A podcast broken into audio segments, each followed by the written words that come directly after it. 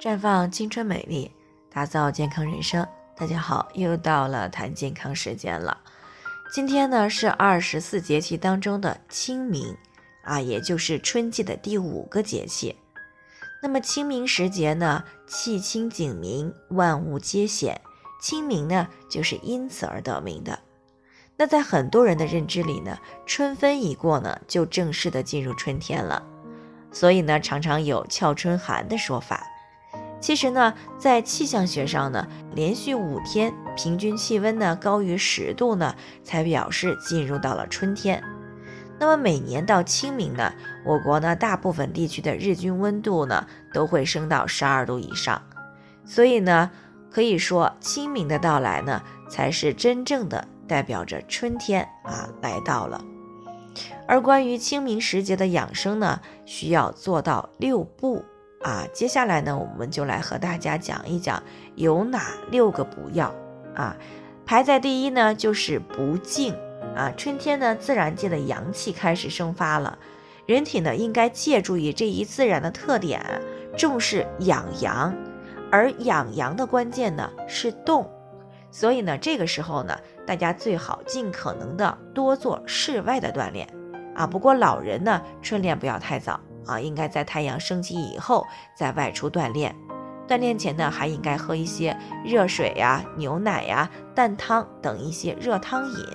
同时呢，运动要舒缓，不然的话是很容易引起心脑血管意外事件的。这第二呢，就是不湿啊。由于清明前后呢，雨水会增多，而且呢，大多是连阴天，湿气呢会比较大。所以呢，家里的窗户呀，最好是在每天的中午打开，通通风。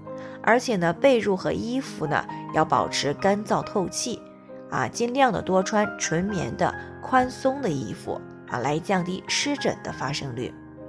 另外呢，也不要选择潮湿的地方来进行锻炼，啊，运动出汗以后呢，要及时的擦干，以免呢外湿会趁着毛孔张开的时候进入到人体。这第三呢，就是不动啊，在立夏之前呢，气温呢一直都是忽高忽低的，所以呢要坚持春捂啊，不宜马上的脱下棉衣啊。换装时呢，应该遵循夏厚上薄的原则啊，先把上衣呢减掉一些，裤子呢可以晚减一些啊。下身呢是宁热勿冷啊，以助养阳气。特别是患有慢性支气管炎、肺气肿的老年人啊，以及有痛经史的年轻女性，尽量不要使身体冻着受寒啊。接下来的一步呢，就是不酸啊。春天的饮食呢，应该是少酸增甘，因为呢，春天本来就是阳气上升的时候。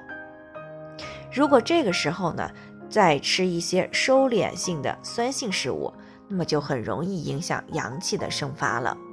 所以呢，这个时候呢，尽量少吃酸味儿的食物，比如说像羊肉啊、狗肉啊、鹌鹑呀，包括这个炒花生、炒瓜子儿，还有这个海鱼、虾、螃蟹一类的等等。啊，不过呢，像这个山药啊、春笋啊，还有菠菜呀、大枣、韭菜这样甘温补脾的食物呢，可以适当的多吃一些啊，来帮助肝气正常的疏泄与生发。另外呢，还有一步就是不怒啊。春天阳气上升了，一不小心呢，就容易肝阳亢盛，会出现情绪急躁、易怒的问题。